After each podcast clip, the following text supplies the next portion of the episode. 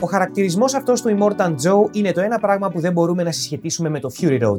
Μια πανέμορφη ταινία με εξαιρετική σκηνογραφία και φωτογραφία που θες να τη βάλεις στο πιάτο, να την κόψεις αργά και προσεκτικά με μαχαίρι και να τη φάσει μικρές μπουκίτσες για να κρατήσει περισσότερο. το καδράρισμά της είναι ανοιχτό με μεγάλο βάθος πεδίου και χρώματα που τραβάνε το μάτι αλλά δεν το κουράζουν. Ειδικά τα κίτρινα της ερήμου και τα νυχτερινά μπλε είναι μια άσκηση στον οπτικό αυνανισμό. Πέρα από το αισθητικό όμως, το Fury Road κερδίζει με knockout στο περιεχόμενο, όντας μία από τις πιο φεμινιστικές ταινίες που κυκλοφορούν.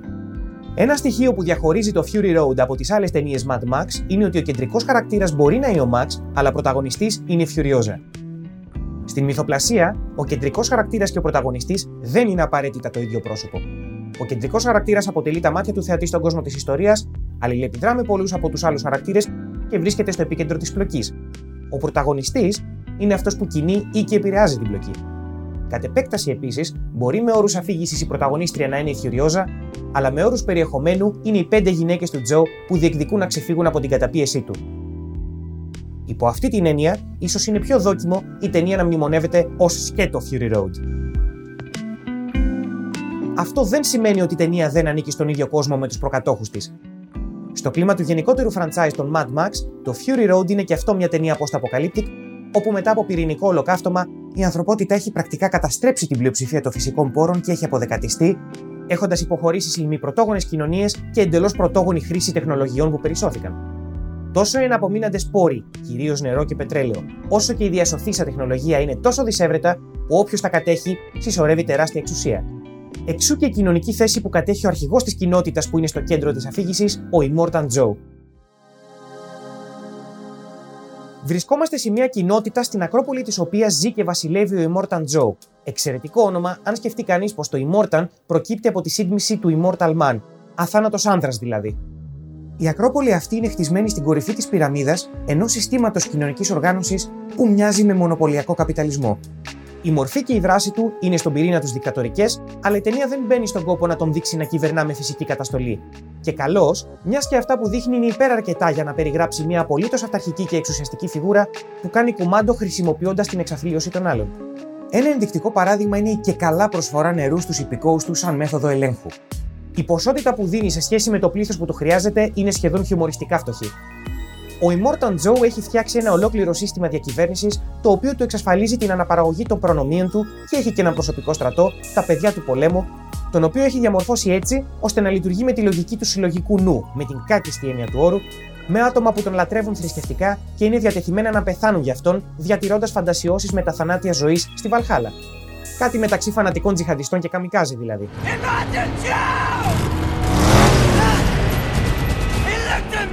Ταυτόχρονα, ο Immortan Joe έχει και πέντε γυναίκες, τις πέντε πιο υγιείς πιθανώς της κοινότητας, τις οποίες έχει επιλέξει για να κάνουν τα παιδιά του.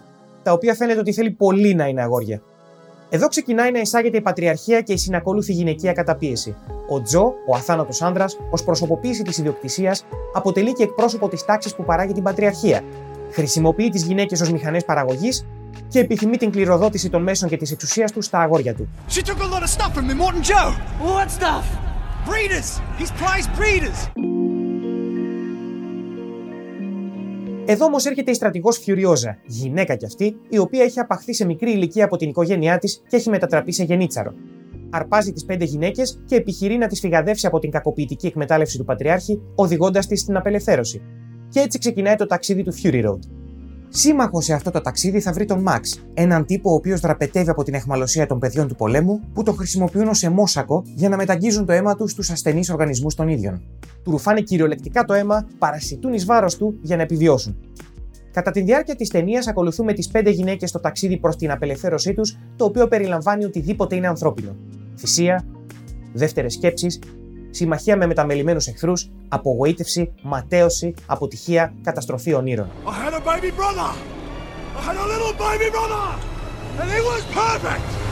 Το σημαντικό όμως είναι πως οι δύο ηγέτες του καραβανιού απελευθέρωσης, ο Μαξ και η Φιουριόζα, ένας άνδρας και μία γυναίκα, σκιαγραφούνται σαν να μην είναι σαν τους υπόλοιπους. Για την ακρίβεια, δίνονται σαν τα υπερεγώ του πνεύματος της απελευθέρωσης. Με αυτή την έννοια δεν απεικονίζουν μεσίες, αλλά τον συμβολισμό του ανθρώπου που αρνείται την ταυτότητα του καταπιεσμένου και εξεγείρεται ενάντια στους δυνάστες του, και γι' αυτό η μεταξύ του σχέση είναι κλειδί. Ο Μαξ και η Φιουριόζα δεν λειτουργούν ως άνδρας και γυναίκα αντίστοιχα. Ενδεικτικό είναι ότι η Σαρλίς Στερών, μία από τις πιο εντυπωσιακές ηθοποιούς στο Hollywood, καταφέρνει να είναι άφιλη στην ταινία. Αυτοί οι δύο συναντώνται ως τα υπερεγώ εκπροσώπων δύο καταπιεσμένων κοινωνικών ομάδων. Στον καπιταλισμό θα μπορούσαμε να πούμε πως είναι η γυναίκα και ο εργάτης που του ρουφάνε το αίμα, οι οποίοι φυσικά έχουν αντιθέσεις που οδηγούν στις αρχικές τους συγκρούσεις, οι οποίες όμως αποδεικνύονται δευτερεύουσες από τη στιγμή που αναγνωρίζουν τον κοινό ζυγό που τους διαχωρίζει τεχνητά και συμφιλιώνονται ενώνονται υπό συμμαχία για την καταπολέμηση του κοινού εχθρού που αποτελεί και τον απέναντι πόλο της κύριας αντίθεσης, τον Τζο. Οι δύο συνεργάζονται, πότε με τον ένα να παίρνει πρωτοβουλίες και πότε με την άλλη, σε μια σχέση που κατά μέσο όρο είναι ισότιμη. Ταυτόχρονα, ο άντρα λειτουργεί σαν ισότιμος σύμμαχος και όχι πατερναλιστικά ως άντρα που καθοδηγεί τη γυναικεία χειραφέτηση. Εξίσου ενδεικτικό είναι το ότι δεν δομείται φλερτ στην ιστορία, όχι επειδή η ταινία υποκρίνεται ότι όντως είναι άφιλη στη φυσιολογία τους, αλλά επειδή κάτι τέτοιο θα ήταν εντελώς περιττό και παραπλανητικό σε σχέση με το διακύβευμα. Οι εξεγερμένοι εδώ έχουν δύο βασικά στοιχεία. Πρώτον, εκτιμούν τη ζωή και δεν προβαίνουν σε ανούσια βία, χωρίς όμως να είναι πασιφιστές. Δεν έχουν καμία διάθεση να σκοτώσουν ή να λειτουργήσουν εξτρεμιστικά, παρά μόνο αν αυτό είναι απαραίτητο για να διαφύγουν τους ζυγούς τους. Δεύτερον, λειτουργούν αμυντικά. Αντιδρούν σε ένα περιβάλλον που τους είναι επιβεβλημένο από πάνω και παρότι έχουν την ελευθερία των επιλογών που τους είναι διαθέσιμες, αυτές έχουν να κάνουν με την αυτοπροστασία τους σε καθεστώς διαρκούς επίθεσης. Όταν αποφασίζουν να εισβάλλουν στην Ακρόπολη, αυτό το κάνουν ως τεχνική αντεπίθεση, που βασικά είναι μια μεθοδολογία άμυνας. Αυτά τα στοιχεία έρχονται σε σύμπνοια με το εξεγερμένο πνεύμα, το οποίο δημιουργείται από σειρές από όχι, αρνήσεις του υπάρχοντος, που όμως συνοδεύονται και με κάποια ναι, θετικές προτάσεις για την απελευθέρωση και γι' αυτό η ταινία κλείνει με μια επανάσταση. Η Φιουριόζα κατεβάζει κυριολεκτικά τα μούτρα του Τζο, που είναι ταυτόχρονα οικονομικός ιδιοκτήτης και πατριάρχης, ενσαρκώνοντας έτσι το σύνθημα Καμία απελευθέρωση δεν είναι εφικτή στην πατριαρχία. Όταν επιστρέφουν στην Ακρόπολη, ακολουθεί αυτό που ονομάζουμε κοινωνικός μετασχηματισμός, όπου το νερό και η χλωρίδα μοιράζεται στον κόσμο. Η υποδοχή τους όταν παρουσιάζουν το πτώμα του ιδιοκτήτη Πατριάρχη είναι μεν πανηγυρική, αλλά ο Μαξ και η Φιουριόζα δεν μετατρέπονται σε απελευθερωτές που ήρθαν να κάνουν κουμάντο με ανθρώπινους όρους. Ειδικά ο Μαξ ενσωματώνεται στο πλήθος, το οποίο πλέον παίρνει τη σκητάλη του πρωταγωνιστή. Η ταινία ζει στον πιο αγαπημένο γάμο στυλ και ουσίας. Η ομορφιά των πλάνων και των χρωμάτων της, η heavy metal αισθητική και το περιεχόμενό της συστήνουν κάτι που εκούσια ή ακούσια μπορεί να ορίσει αυτό που αποκαλούμε στρατευμένη τέχνη. Φυσικά, η ίδια η στράτευση δεν μπορεί να είναι ποτέ αυτός σκοπός της τέχνης, ειδικά όταν το κάνει τεχνίεντο.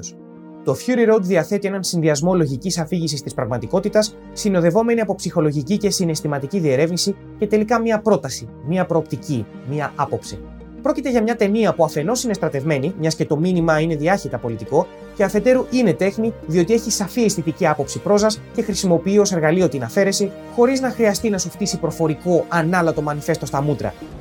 Επιλέγοντας να χρησιμοποιήσει γεγονότα και δράσεις που παρουσιάζονται με τρόπο που μιλάνε από μόνα τους. Και αυτός είναι ο σωστός τρόπος για να κάνει κανείς σινεμά με πολιτικό σχόλιο και θέση, ανεξαρτήτως του αν έγινε η θελημένα ή μη. Ευχαριστούμε που παρακολουθήσατε την βιντεοέκθεση αυτή. Αν σας άρεσε, εγγραφείτε στο κανάλι, κάντε like και κοινοποιήστε το βίντεο. Ραντεβού στην επόμενη ανάλυση.